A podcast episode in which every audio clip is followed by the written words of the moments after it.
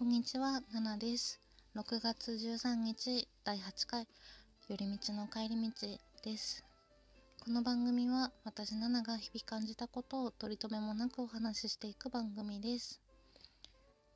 昨日に引き続きあのメッセージでいただいた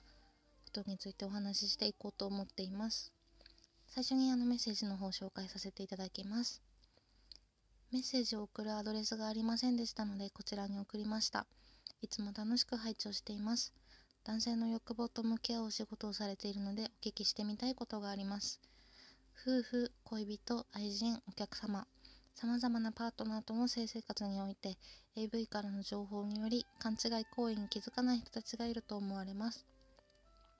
私もその中の一人だと思いますので、ナナさんのご経験からこうされたら嫌だ、こうしてくれると嬉しいなどありましたら教えていただけると幸いです。バニラ色の液体を受け止める唇からさよならを塞ぐ口づけとまた来てねの挨拶を。お体ご自愛ください。といただいております。ありがとうございます。AV からの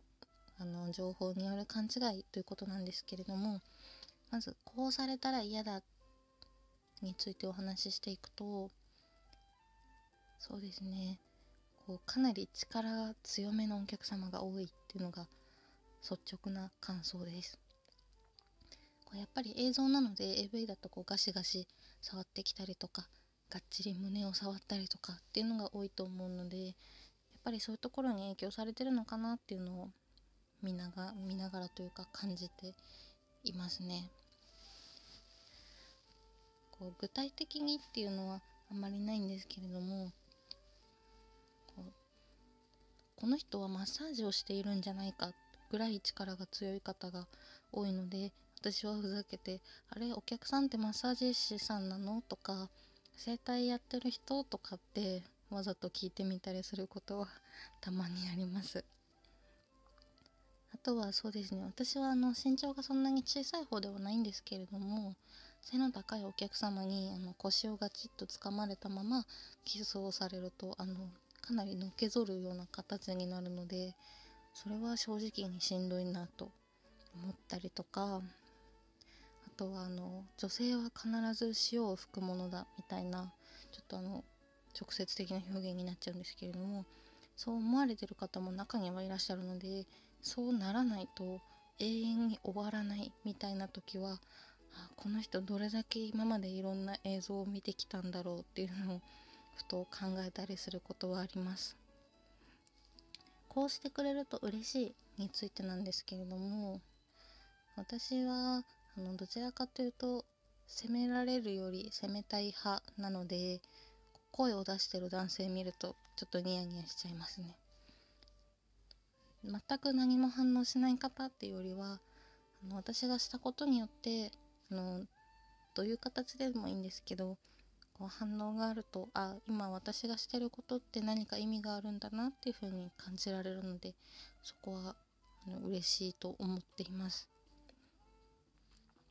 なかなかあの AV 以外でねこう情報を得ることっていうのはないと思いますしこう恋人とか夫婦とかだと女性の方もなかなかこうしてほしいとかっていうのは言いづらいような感じだと思います。あの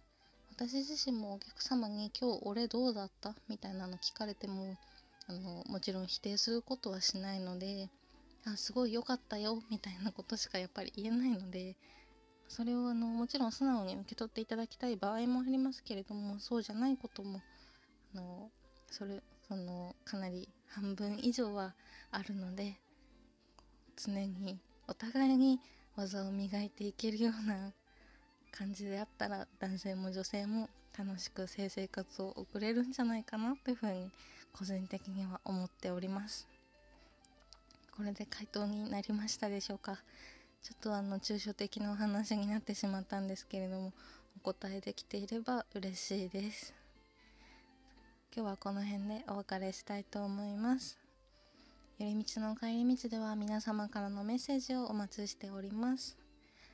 ツイッターでハッシュタグひらがなで寄り替えもしくは寄り道の帰り道ツイッターのアカウントの方まで DM いただけますと大変嬉しいですそれでは本日もお付き合いいただきましてありがとうございました。ナナでした。